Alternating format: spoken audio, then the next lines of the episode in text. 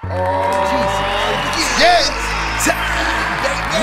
Jesus is the real star. I'm just his hype man. Come on. In your face section. Come on. Pete Cabrera Jr.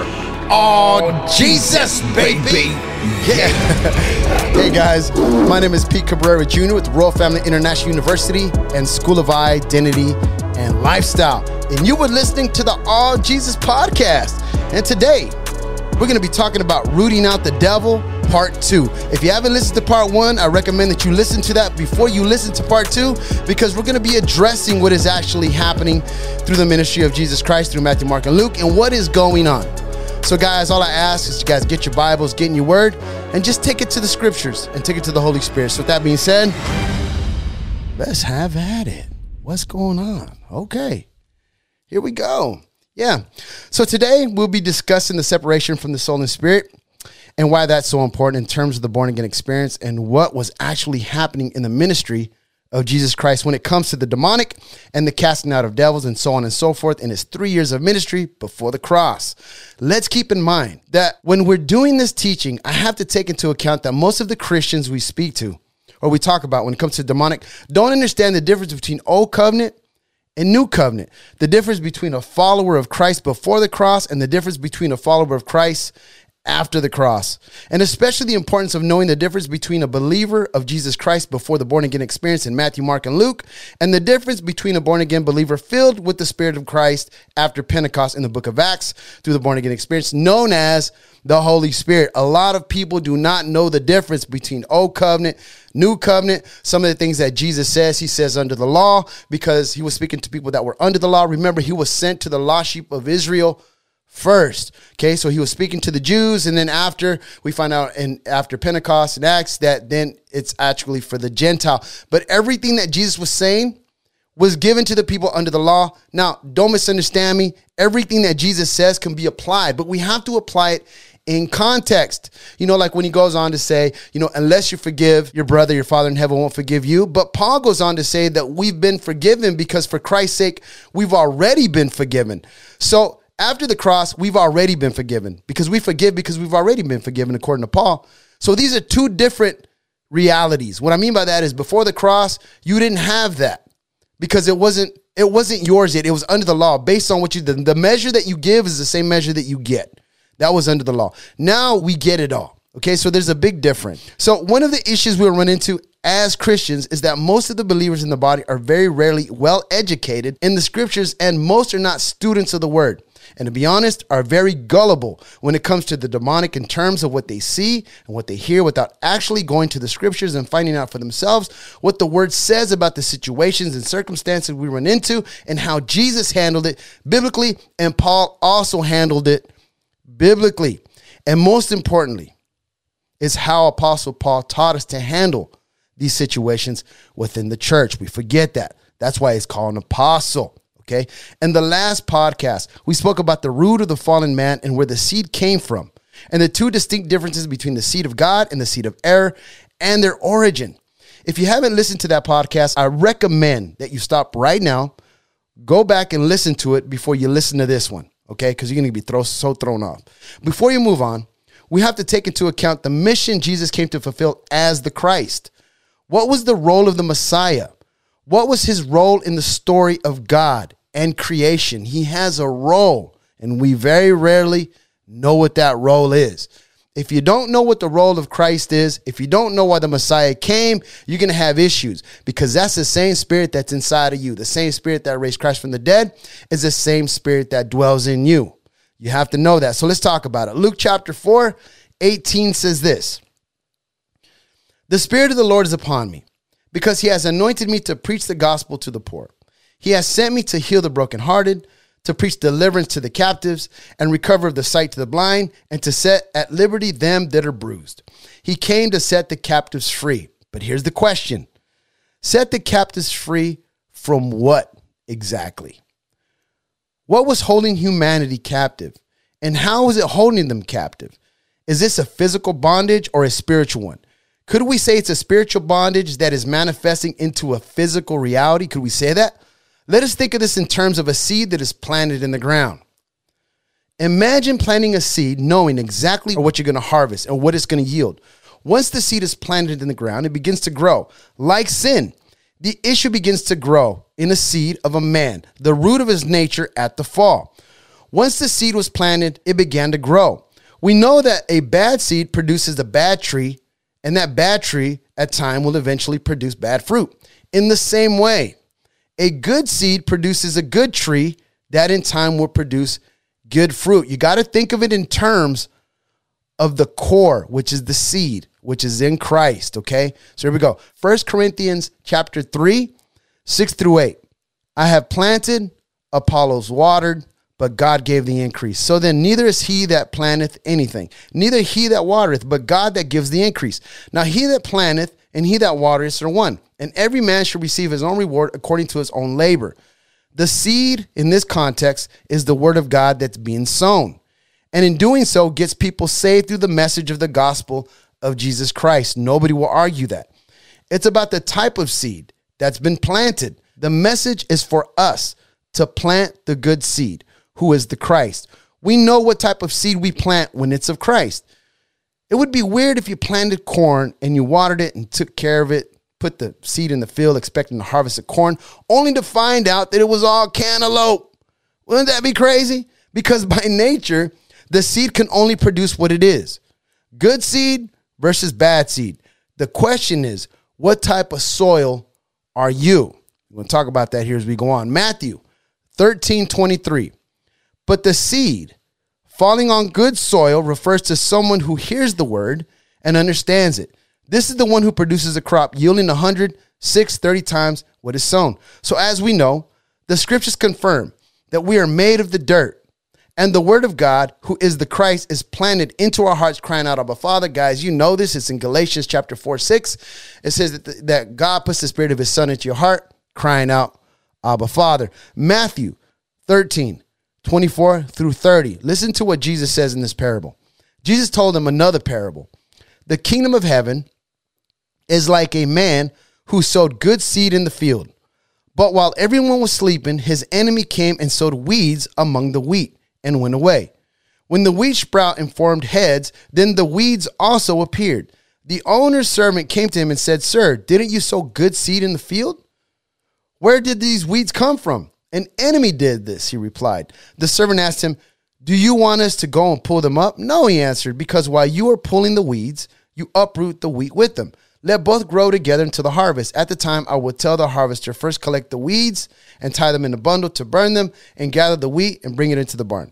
It's very clear that we have good seed and what the Bible calls tares. All throughout the New Testament, we have the good seed, the bad seed, the tares, and you also talk about the mustard seed. Like, everything's based on seeds. He even says if you had the faith the size of a mustard seed, everything's about this seed, right? And here's another thing to think about. When Jesus said if you had the faith the size of a mustard seed, remember, all of them did not have that seed who is the Christ. So if you even had the faith the size of that seed, this is before you actually get the seed, because scripture says that Jesus is the author and finisher of your faith. So now we as Christians, as born-again believers, have the actual seed of faith. We have the actual seed, who is the Christ. The tares are those that are not planted by God, the bad seed. So the importance of planting this good seed is vital to the story of God. God planted a garden in the beginning in Genesis, in the Genesis story, and he sowed good seed. Let's not forget, God's word is God's seed, and it produces what God's word says in that situation. I love that about God's word. When looking at it from the perspective of Christ being the truth and the Christ being a seed, we can now understand the power behind the word of God, which is the truth, and the word of the serpent, which is also a seed that produces a lie, known as the spirit of error, which is the lie. They both have power, guys, if you listen to them. God's spirit is truth. That is considered a seed, who is the Christ, that is sown into the hearts of men at the born-again experience. The serpent in the story begins to speak against what God had said, and here we have the word of God challenged. We have a liar sowing a seed of error into the listener's ear, known as Eve, and we know the story. He says, "Did God say?" The word has to take on form at some point. In the beginning, God created the heaven and the earth, and according to Genesis 1:3, God spoke, and God said, "Let there be light." The creator, God the Father, took form, and he chose to take on the form of word. Out of any form he could have taken on, he chose to take on the form of word. He spoke. Everything created came from his spoken word. This is a powerful reality. In the same way, the word of a liar creates discord, death, and to all that listen. In both cases, the word becomes real to the one who accepts it as truth, whether it's a lie or whether it's the truth. As a man believes in his heart, all things are possible for them who believe. It's best not to believe the lie. Now, remember, in the very beginning, God spoke his word. And I say this all the time. Look, if he created with the word, he can heal it with the word. If he created with the word, he can heal it with the word. A word can change. One word from God can change everything. Let's not go too deep on the conversation about the word right now. Let's just stay focused. Let's not go deep into that conversation. Let's talk about the soul and its role in creation. Let's do that. Let's talk about the soul and its role in creation. Yes, ladies and gentlemen, the soul is very vital in the story of God's creation. We very rarely talk about the role of the soul. We always talk about the flesh. We always talk about the Spirit of God. We always talk about the spirit, this and that. But what about the soul? What is the soul's role? Ever thought about that? The soul is our identity, our true self, the core of being. Did you know that the soul, this is very interesting, the soul is neutral. It doesn't have the knowledge of good or evil. It has to learn that knowledge. You know, Jesus talks about the path, that it's wide and narrow's the gate.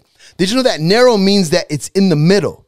It's through Christ. The soul has to be in the middle. It has to know how to judge between good and evil through the Spirit of God. This is why the Holy Spirit is given to us, to train us how to stay on the path, to stay on that walk, which is in Christ. 1 Thessalonians 5:23, and the very God of peace sanctify you wholly.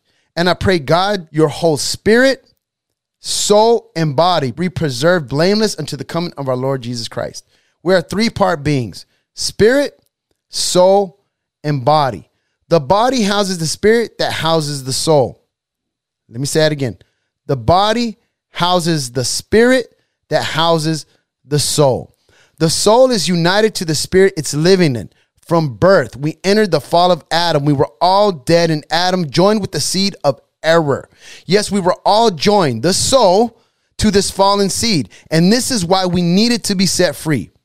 Seed meaning spirit. We needed to be delivered from the spirit that owned us and held us captive in the house called the body of sin.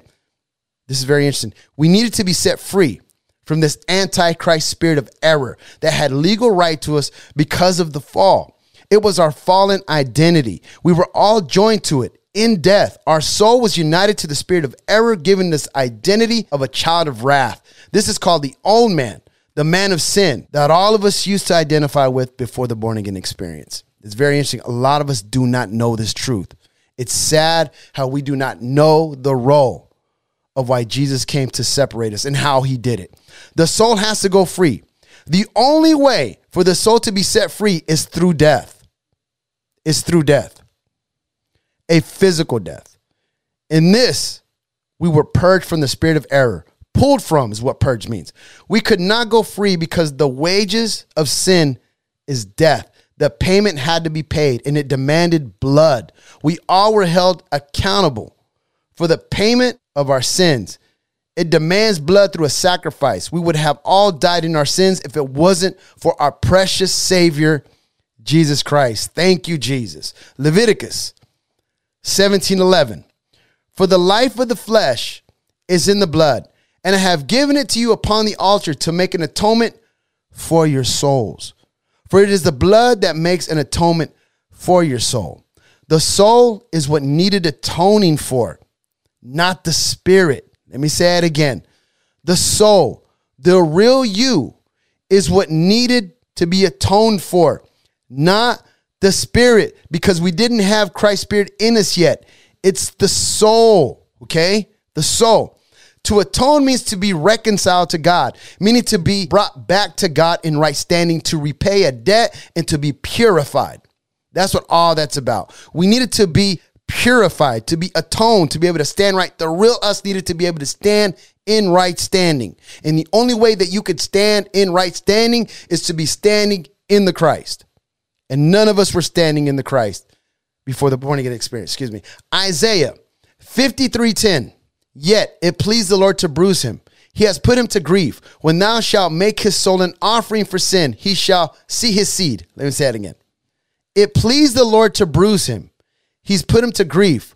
When thou shalt make his soul an offering for sin, that's the soul, he shall see his seed. He shall prolong his days, and the pleasure of the Lord shall prosper in his hands. Jesus offered up his soul.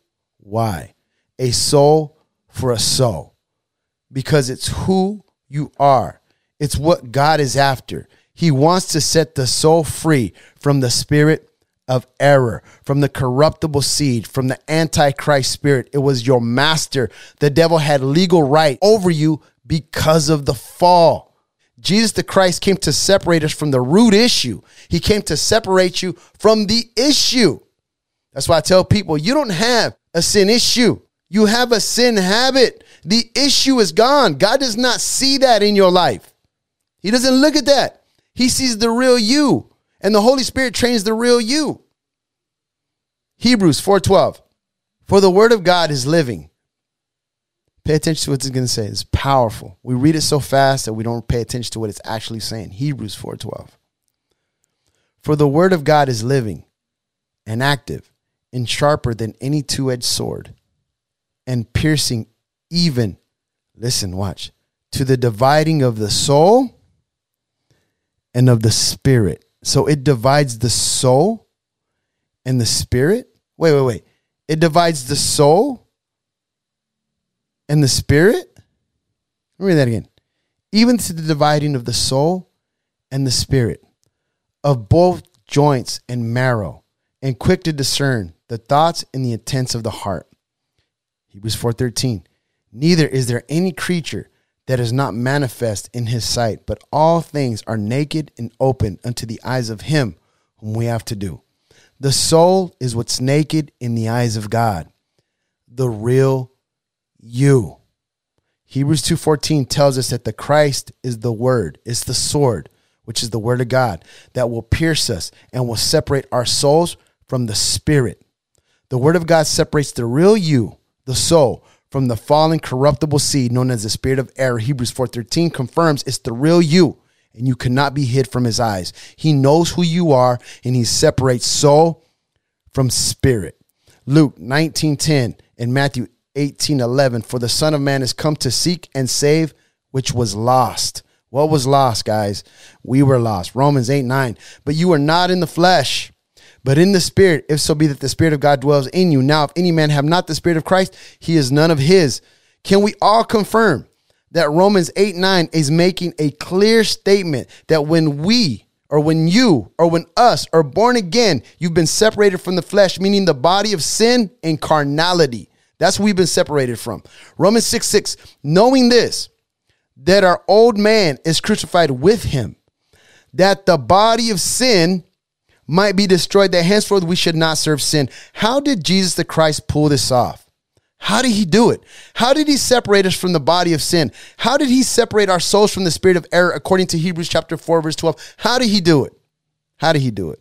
Before we discuss that, we have to discuss Jesus had to prove that he has the power to separate the issue from humanity. He has to prove to everyone that he has the power over the spirit of error and over the power of the enemy, who has everyone in bondage. Jesus the Christ had the power to redeem man from the consequences of the fall, and he had to prove it. The question is, how does he do it?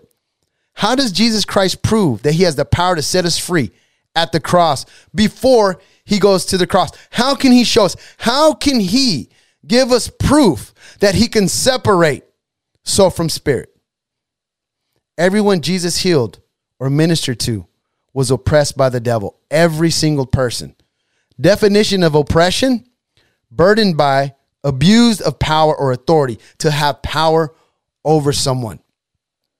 Acts 10:38 confirms how God anointed Jesus of Nazareth with the Holy Ghost and with power, who went about doing good and healing all that were oppressed of the devil, for God was with him. Everyone was under the power of the devil until the born again experience, guys, because here it's past tense. Here's past tense. Watch. How God anointed Jesus of Nazareth with the Holy Ghost, with power, who went about doing good and healing all that were oppressed of the devil. This is what he was doing when he was walking around. Now watch this. Everyone was under the power of the devil until the born again experience. We are no longer oppressed of the devil in Christ. According to John chapter 8:36 says this, if the Son therefore shall make you free, you shall be free indeed. In Christ, we are all free. Now, whether you experience that freedom or not is another conversation. Being free is easy. That's the easy part. Staying free? Now, that takes work, my friends. This is why we have to know our word. We have to know it. God sees you free in Christ. He doesn't see you as a slave. He doesn't see you rolling around in the muck. He doesn't see you anything but victorious. He sees you more than that's the way he sees you. The question is, why are we struggling? Why are we going in circles, right? That's the question. Let's not forget, Jesus was addressing the spirit of error in everyone to show us that he had power over it. Now remember, the spirit of error, the seed could not be removed until his resurrection.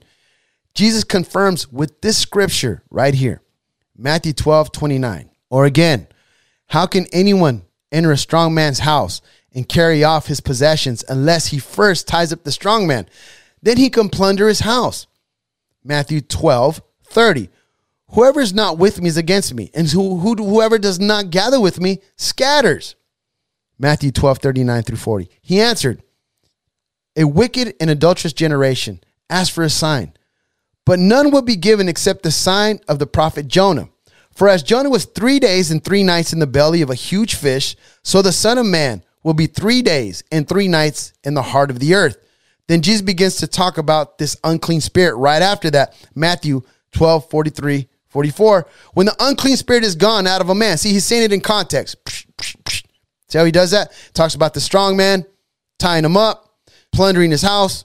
Then he talks about there ain't going to be a sign. The only sign that this is going to happen is the Son of Man is going to be in the earth 3 days and 3 nights, which is the sowing of the seed. And then after that, he talks about an unclean spirit. Watch this. When the unclean spirit is gone out of a man, he walks through a dry place, seeking rest and finds none. Then it says, I will return to the house I left.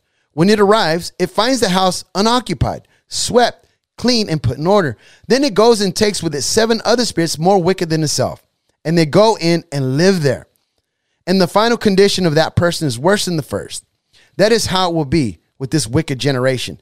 Jesus is talking about people who do not have the Holy Spirit living on the inside of them. In this context, he said with the wicked generation, let's not forget what Jesus said about what would be inside of them after they were born again. That's in John chapter 7:38-39. He confirms what's on the inside of them. Now remember, when he's telling this story, it's under the old covenant.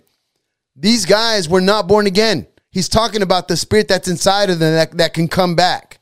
Okay, we're going to talk about that here in a little bit. John 7:38-39. He that believes on me, as the scripture has said, out of his belly shall flow rivers of living water. But this spoke he of the Spirit, which they that believed on him should receive, for the Holy Ghost was not yet given, because Jesus was not yet glorified, which means that every single person that Jesus is talking about before his death, burial, and resurrection does not have the Holy Spirit on the inside of them. What I mean by that is, born of the Spirit as children of God. Nobody. They're all believers of Christ. They're not born again believers. Big difference. And here it says that you will have rivers of living water flowing out of your belly. In this context, he's speaking to those under the law who are trying to stay clean under their own power. Jesus is using the term house, not temple. When we're born again, we're called the temple of the Holy Ghost. We're no longer a house. No one can make themselves spiritually clean under the old covenant. If this was true, then why did they need sacrifices every year for their sins to atone for them? Because they couldn't do it. But now, 1 Corinthians 3:16 confirms, know you not that you are the temple of God and that the Spirit of God dwells in you? You're a temple now. 1 Corinthians 6:19 says this. 1 Corinthians 6:19. What? Know you not that your body's a temple of the Holy Ghost, which is in you, which you have of God, and you are not your own? Look, you are not your own, according to that verse. So what happens when the Spirit of Christ moves into you, making you a temple of the Holy Spirit? What is the role of Christ in you? Give that some thought. Listen to the words of Jesus Christ when he walked into a physical temple as a man filled with the Spirit of God, known as the Messiah. Look, this is Jesus. This is physical Jesus. Going into a physical temple.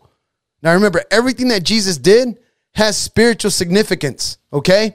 So if he goes into a physical temple, that means he's going to go into a temple spiritually. And what he does in that temple is vital. Matthew 21:12. And Jesus went into the temple of God and cast out all them that sold and bought in the temple, and overthrew the tables of the money changers and the seats of them that they sold doves. And he said to them, it is written, my house shall be called a house of prayer, but you have made it a den of thieves. Now remember, Jesus went into the temple of God. We just read right here in 1 Corinthians 3:16, know you not that you are the temple of God? We are the temple of God. And here Jesus walks into a physical temple. Think about that. He goes into a physical temple. Hey, Glenn, the reason that we don't hear this type of teaching is because it takes a lot of dedication, a lot of reading, a lot of fasting, a lot of searching, a lot of digging, a lot of wanting to set people free, like giving your life for the message that will set people free. And I teach identity, and everything has to come from the identity that's in the Christ. And very rarely do we hear teachings that come from the throne of the heart of God. We always talk about what we think, what we feel. And I'm the guy that says this, look, man, if Jesus isn't Lord of all, he's not Lord at all. So we have to teach from that perspective. If he is who he says he is, then we have to teach from that perspective. Remarkable, remarkable reality. So back to Matthew chapter 21, verse 12. Jesus says, my house shall be called a house of prayer, but you have made it a den of thieves. Remarkable what he does in the physical. Can you imagine what he would have done in the spirit? Wow, give that some thought. Wouldn't it make sense that Jesus Christ would do the same thing in the place he lives in now? Colossians 1:27. To whom God would make known what is the riches of the glory of this mystery among the Gentiles, which is Christ in you, the hope of glory. He lives in you. So the role of the Christ in you is to clean out the temple of God from the thieves who come to steal, kill, and destroy. Yet in this verse, it states the spirit can come back after it leaves. That's what we read earlier. It says that it could come back. Once again, this is before the born again experience. Matthew 12:43-44. When the unclean spirit is gone out of a man, he walks through a dry place, seeking rest and finds none. Then it says, I'll return to the house I left. When it arrives, it finds the house unoccupied, swept, clean, put in order. Then it goes and takes with it 7 other spirits more wicked than itself, and they go in and live there. And the final condition of the person is worse than the first. That is how it will be with the wicked generation, with this wicked generation. The root of man in terms of the fallen corruptible seed is still in the fallen man. We have to address the man of sin is still present in that context.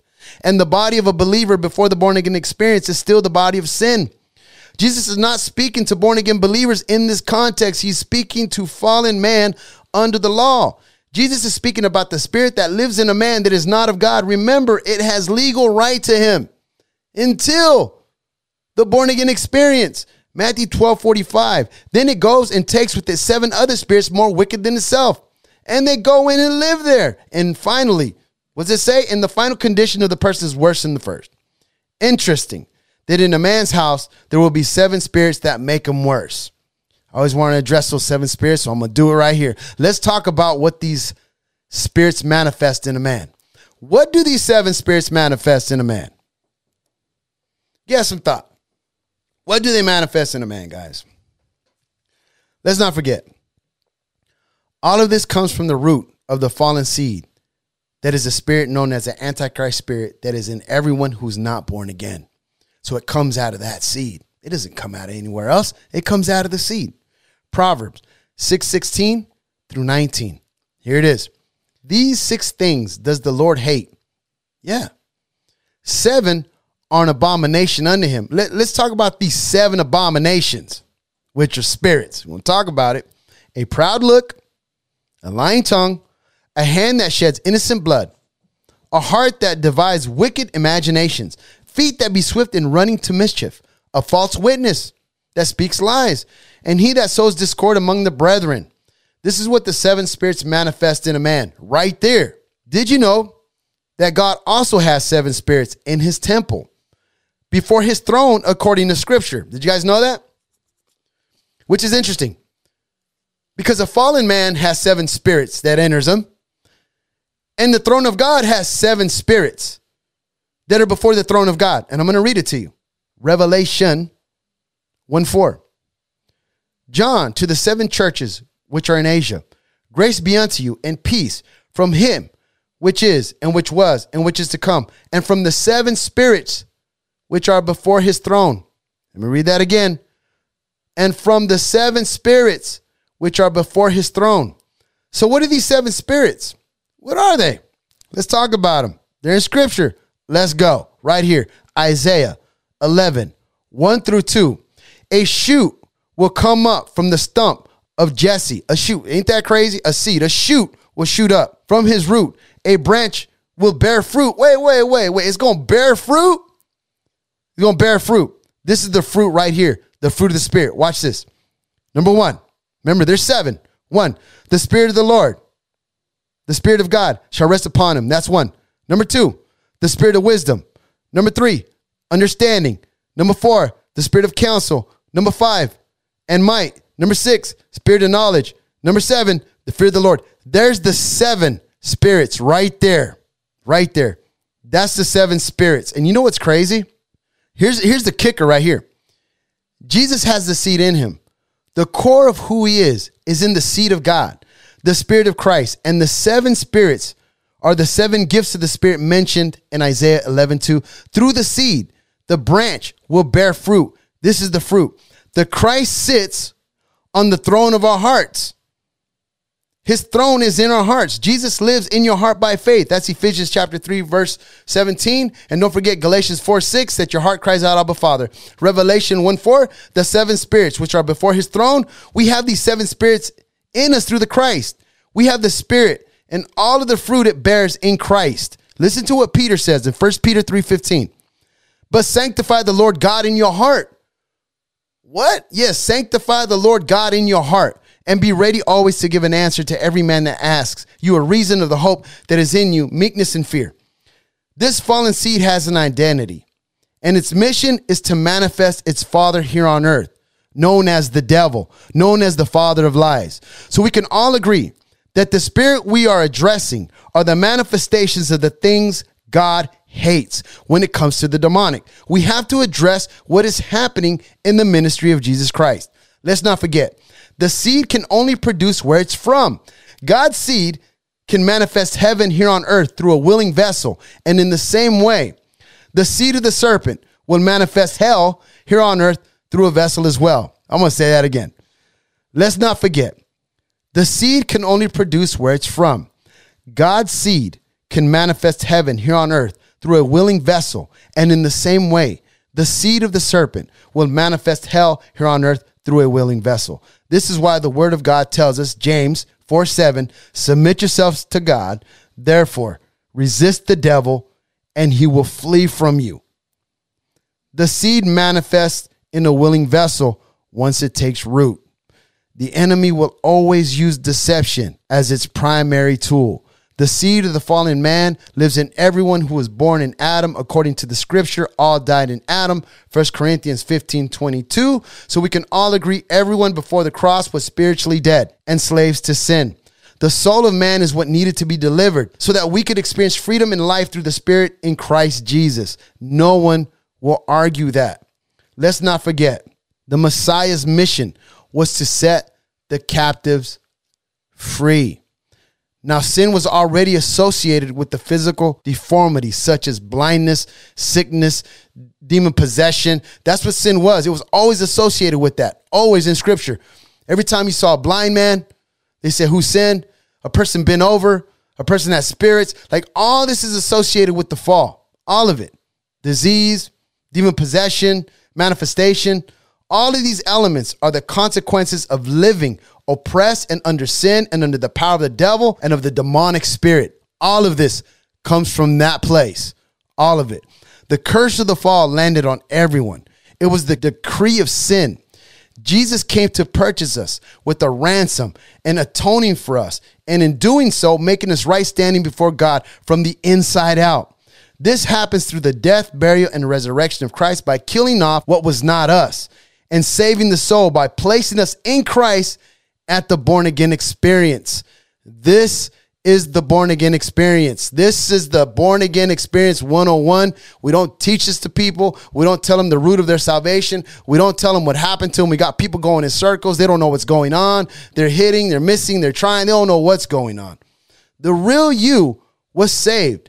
And now the hope is that you learn who you are through the Spirit and allow the seed that is the Christ to grow you into a physical representation of the Christ, the physical manifestation, like healing and peace and joy and everything that has been given to you that pertains to life and godliness. We grow in the knowledge of Christ. This is what it's all about. According to 2 Peter chapter 1, verse 2, grace and peace be multiplied unto you through the knowledge of God and our Lord Jesus Christ. Sweet Jesus. Let's not forget. Let's not forget. Everything that Jesus was addressing was keeping the people of God from coming into his presence. First the Jews, then the Gentiles, according to Scripture. All who are born again are made right through the Spirit of Christ. I'm also addressing those who had physical elements and could not enter the temple because of physical issues. It was considered sin. The temple represented God's presence in those days. There was a lot of people that could not enter the synagogue. They couldn't enter the temple. They were blind. They were lepers. They couldn't even enter God's presence because sin kept them from entering the presence of God. And Jesus knew the core of what had them sick. He knew the core of what had them blind. He knew the core of what it was, and he came to address the root. Even John the Baptist said he's going to lay an axe to the root. No one will argue that. No one will argue that. Jesus knew that his mission was to get the people of God back into God's presence and right standing before God. That was his mission. Under the old covenant, they would cast people out of synagogues as devils, and in most cases, stone the people at the gate when they were determined to have devils or demons, or they weren't agreeing with them. And in so many cases, people were being destroyed because they were identifying with the seed that was in them. There was no separating them from that identity. And it even says in John chapter 6, verse 70, that haven't I chosen 12 of you, and one of you is a devil? Jesus came to cast out what had them bound to their sins and their sickness. And in most cases, it was a full manifestation of the spirit of error, like demon possession, people who had devils, people who had evil spirits, people that would manifest everything that was not of God, meaning total takeover by this spirit of error to the point that their identity was that of a devil in full manifestation, spirit and body. And this is what Jesus came to address. Jesus came to uproot and destroy the spirit that was in everyone before the cross. But this couldn't happen until his crucifixion. In Matthew, Mark, and Luke, it wasn't a finished work yet. Not until the cross. Meaning the spirit could come back because the spirit of error still had legal right to a fallen man. They were under the decree of the fall. The root of every sickness and disease and demonic manifestation known to the fallen man was all in this identity at the fall. The spirit needed to be destroyed through the power of the cross. We have to talk about how we did that.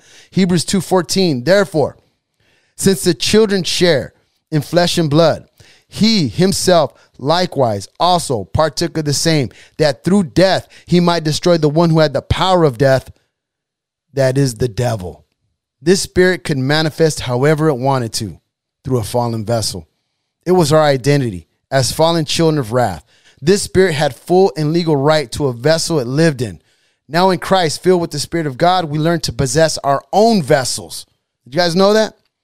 Did you know that when you come into Christ, you have the responsibility to possess your vessel through the Holy Spirit so nothing can possess it? You can't allow anyone to possess what you possess. This is my phone. I possess it. You want it? You can't, because it's mine. You have to take that from me. 1 Thessalonians 4:4 confirms that every one of you should know how to possess his vessel in sanctification and honor. Jesus the Christ had to prove by demonstrating his power and authority over the demonic that he had dominion over every devil, every spirit, every demonic thing that would come against him, and that through his death and resurrection, he would purchase us through victory over death, hell, and the grave. Oh man, that's exciting, Jesus. That's exciting. Jesus came to restore humanity through the born again experience by accepting Jesus' sacrifice and giving our lives to Jesus. The Bible tells us in Romans chapter 10, verse 9, that if you shall confess with your mouth the Lord Jesus and shall believe in your heart that God had raised him from the dead, you'll be saved. Come on, man. You'll be saved. This is the place where God meets us, right here. This is where the magic happens. This is the mystery right here. At this point, God sends the Spirit of his Son into our hearts. This is where we get a new heart and the new spirit the Bible talks to us about. The Spirit of Christ comes into our hearts, destroying the man of sin. Jesus doesn't cast out the spirit under the new covenant. He destroys it. I have a teaching addressing this on the Spirit of Christ. I have a whole teaching on this, but I'm not going to talk about it right now because I have a whole other teaching on it. But he destroys it. When he moves in, this spirit is fire according to Scripture. God is an all-consuming fire. Hebrews chapter 12, verse 29. God is an all-consuming fire. And Matthew 3:11, indeed, here's what he said. Indeed, I baptize you with water unto repentance, but he that comes after me is mightier than I, whose shoes I'm not worthy to bear. He shall baptize you with the Holy Ghost and fire. Come on, man. That's fire. Let me break down what is happening when Jesus addresses the spiritual dead under the law. Let me show it to you. Let me show you what's going on here. See, we need to break this down. We need to break this down so simple that when a person comes to Christ and they hear the gospel for the first time, you can get into some spiritual realities and break it down in a simple way where they'll understand and be like, oh, that's what happened. Oh, that's what happened when I gave my life to Jesus. Oh, that, man, if you know somebody, when I'm done with this, send it to them so they know what happened to them when they gave their life to Jesus. A lot of Christians do not know what happened to them. They only know what Jesus did for them. They don't know what Jesus did to them. This is a whole nother conversation. I've been changed. There's something different about me. Let me break down what is happening. Here we go. The core of every person has the seed of the fall in them. Jesus himself said this. John 3:3-5. Jesus and said unto him, verily, verily, I say unto thee, except a man be born again, he cannot see the kingdom of God. Nicodemus said unto him, how can a man be born when he's old? Can he enter a second time into his mother's womb and be born? Jesus answered, verily, verily, I say unto you, except the man be born of water and spirit, he cannot enter the kingdom of God. Jesus is talking about being baptized by water that represents the burial and death he will undergo, that we must take on spiritually according to Romans chapter 6, verse 4-5. Therefore, we are buried with him by baptism into death. We get baptized that represents the old man dying. It represents everything that we were dying. That like as Christ was raised from the dead by the glory of the Father, even so we also should walk in newness of life. For if we have been planted together in the likeness of his death, we shall also be in the likeness of his resurrection. The born-again experience was a foreign reality to everyone before the cross. This is why Nicodemus is like, what are you talking about? But praise God, we know what he was talking about because we took the dip. We jumped in. We were all in. We went into the drink. We're good. We went in. We came out. Come on. That's what all that's about. Going into the drink. The truth is everyone on earth because of Adam was of the corruptible seed because of the fall before Christ. And we all identified with the spirit and known as the god of this world, Satan, the serpent, the devil. And he needed to be cast out of everyone who was being held captive by him. He lived in everyone. The scripture confirms. It confirms that antichrist spirit that now works in the children of disobedience. It was in everybody who was not born again. That needed to go. I would never say that the demonic isn't real or that the devil and demons don't exist. What I'm addressing is what it is and how it affects those who do not know the truth about what is going on. That's what I'm addressing. A lot of people don't want to address this. A person who is struggling with blindness since birth is getting their identity based on a physical reality. The eyes and the flesh and the god of this world has created this reality through a fallen vessel who has the spirit of error on the inside of them. The manifestation is not of God. God is not manifesting that reality for him. His identity is a blind man since birth or a person with scoliosis or so on and so forth. Jesus looks at this person and sees the root of the issue. And the root issue is always the same in everyone. The seed of error is their master, giving them an identity, and they are manifesting his truths, not God's. Living a life of error. Jesus looks at the man who's blind and says, wait a minute, I'm not blind. And I'm the blueprint of what a child of God should look like in the kingdom of God. Oh, that's right. You're living the world's truth and of the flesh. That's the truth you're living. And the God of this world's truth. You are a slave to this reality. Come out of that man, you unclean spirit. See how that works? Come out of that man. How dare you? That's what all that's about. And the spirit that was given him, that reality and identity as a blind man has to go, because that's not who he is. But he's getting his identity from that spirit. He's getting his identity from that reality. He's getting that identity from the flesh. He's getting that identity from a physical reality. That's what all that's about. It's crazy. It's so crazy how that works. And the spirit that was given him, that reality and identity as a blind man has to go, releasing the man from the lie. And now Christ, being the truth, heals the man to his true nature in the kingdom of God. Be healed in the mighty name of Jesus. This spirit of error can manifest however it chooses in a non-believer, because it has power over them, because it has legal right to every vessel that has not been purchased by the blood of the Lamb. Crazy reality. In a born-again believer, this seed has been dealt with. The old man's dead.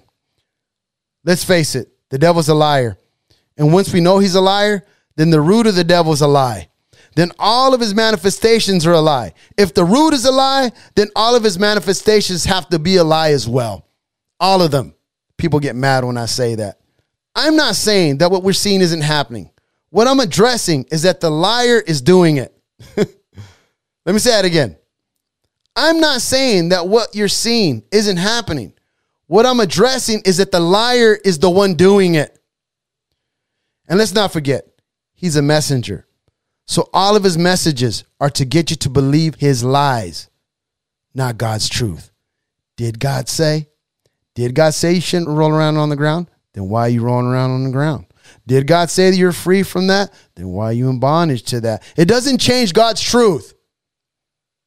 It doesn't change God's truth. The enemy wants to change God's truth for you.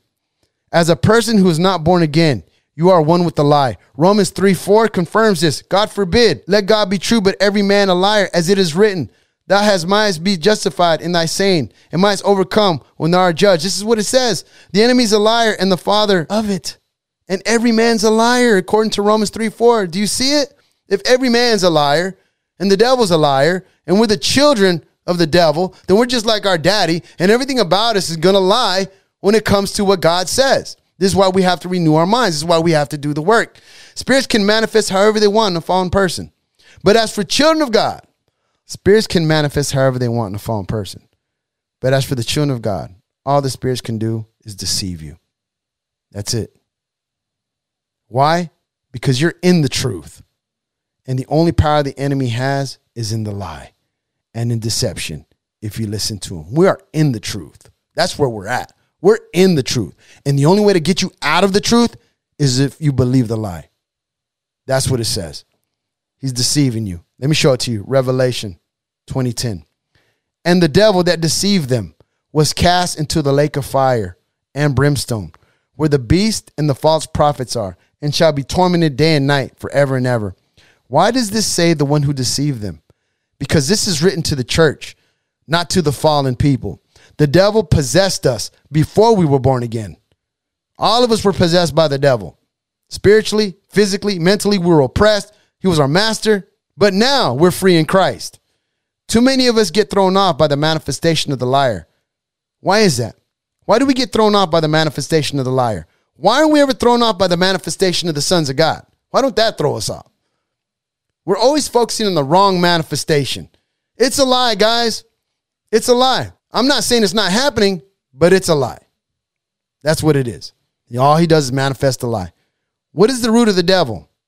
Now that you know, where are the issues coming from? Where are they coming from in our walks? How does one defeat a defeated foe? Let me say it again. How does one defeat a defeated foe? Yes, people.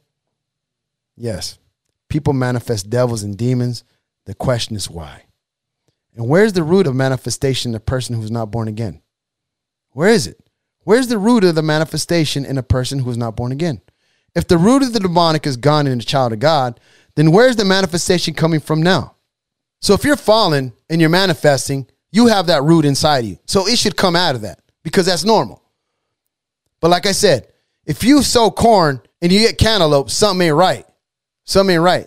So watch this. You were sown the Christ into you. Why are you manifesting the wrong spirit if that's the spirit that was sown into you? Give that some thought. If the Christ has been sown into you and you're manifesting another spirit, it's not because the seed isn't there. It's because you believe in the lie, and that seed cannot produce that. And you don't have two seeds on the inside of you. You only have one. We see Christians struggling with this within the body of Christ and in the church. And the reason I believe it's happening is because we're not teaching what I just taught tonight. I believe we're not hitting it. We're not searching for it. We're not looking. We're not digging. We're not doing the work. We're not looking at it and saying, all right, God, what is going on here? We believe everything we see and everything we hear without taking it to scripture. I myself don't believe Christians should be struggling with what non-believers are struggling with when it comes to the demonic. I don't believe that. I don't think we should be struggling with that stuff. We're not lost. It's the lost people that struggle with that stuff. The question shouldn't be, can a Christian have a demon? That's not the question. That's not the question we should ask. Or if they can be demon possessed. That's not the question we should be asking. The question should be, should the born-again believer be demon possessed? Should the born-again believer have one? That's the question we should be asking. And the answer will always be, no. No, they shouldn't. No, of course not. Then the question should be, so then why do they? And once again, it's because we're not doing the work and finding out what the scripture as a whole has to say about this topic. We're running off and listening to people. We're watching what's going on. We're listening to manifestations. We're listening to all kinds of stuff. And you know what's crazy? When you listen to the lie, it becomes truth. The answer then should be, if Jesus is our model, I can only have what Jesus can have. That's the attitude we should have when it comes to this topic. 1 Peter 4:1, for so much then as Christ has suffered for us in the flesh, arm yourselves likewise with the same mindset. Arm yourself with the same mind. Jesus armed himself with a mind. For he that has suffered in the flesh has ceased from sinning. Look, hear me out. You can arm your mind. Arm yourself. It's a weapon. Arm yourself with the mindset. It's a weapon against the lie. Learn to not blame the enemy. Give no place to the enemy, not even in your suffering. Arm yourself. Just bless God. I'm growing. I'm learning. Come on, Holy Spirit. Teach me. Come on, I got this. Come on, let's do this. Now, remember, the crazy thing about deception is that it only becomes real to the one who's deceived. My God. My God. Remember, the crazy thing about deception is that it only becomes real to the one who's deceived. And I always say, just because it's real for you doesn't mean it has to be real for me. That's where we resist the devil. We submit ourselves to God, resist the devil, and he'll flee. That's James 4:7. The core and the seed of the devil is gone in your life. Don't allow the tares of the enemy to take root in your mind. Arm yourself. Arm yourself. Look, hear me out. Next week, I will be explaining what Jesus' death accomplished in all of us at the born-again experience as born-again believers at the cross. I will prove to you, I will show you how it would be impossible for anything to enter you spiritually. Now remember, what you believe will determine what you receive. According to your faith, let it be unto you. So what should we believe? Now remember, just because you believe something doesn't always mean it's true. That's why we need to become students of the word. That's why we need to become students of the word right there. So the question, when Jesus was walking around, and devils and demons were crying out. Yeah, because that's what's on the inside of them. That's the core. And in most cases, it wouldn't cry out. In most cases, it wouldn't talk. But it had people bound in sickness and disease and in a fallen state. So even if it didn't manifest, they were all lost. And hear me out. When you read the scriptures, God delivered them out of Egypt, and then he gave them the law. So the law doesn't deliver you. The law teaches you something. It teaches you how to live free. Now hear me out. They were doing this all under the law, But Jesus came to fulfill the law, which means none of them were free until he showed up. Not one. Not one was spiritually free. They were physically free, but not spiritually free. That's called the Exodus, which is they came out of Egypt out of a physical bondage. And Jesus does the Exodus out of Jerusalem, which is the freedom from a spiritual bondage moving into the new covenant. And that is something that we all need to address. We all need to learn this. A lot of us do not understand this reality. That's why I tell people you got to be a student of the word. You got to get in your word. You got to do your homework. You got to do your studies. You got to do what you got to do, man. You got to get in there with God. You got to get real. You got to get on your face. You got to be vigilant. You got to be real, man. You got to be real about it. And here's the thing.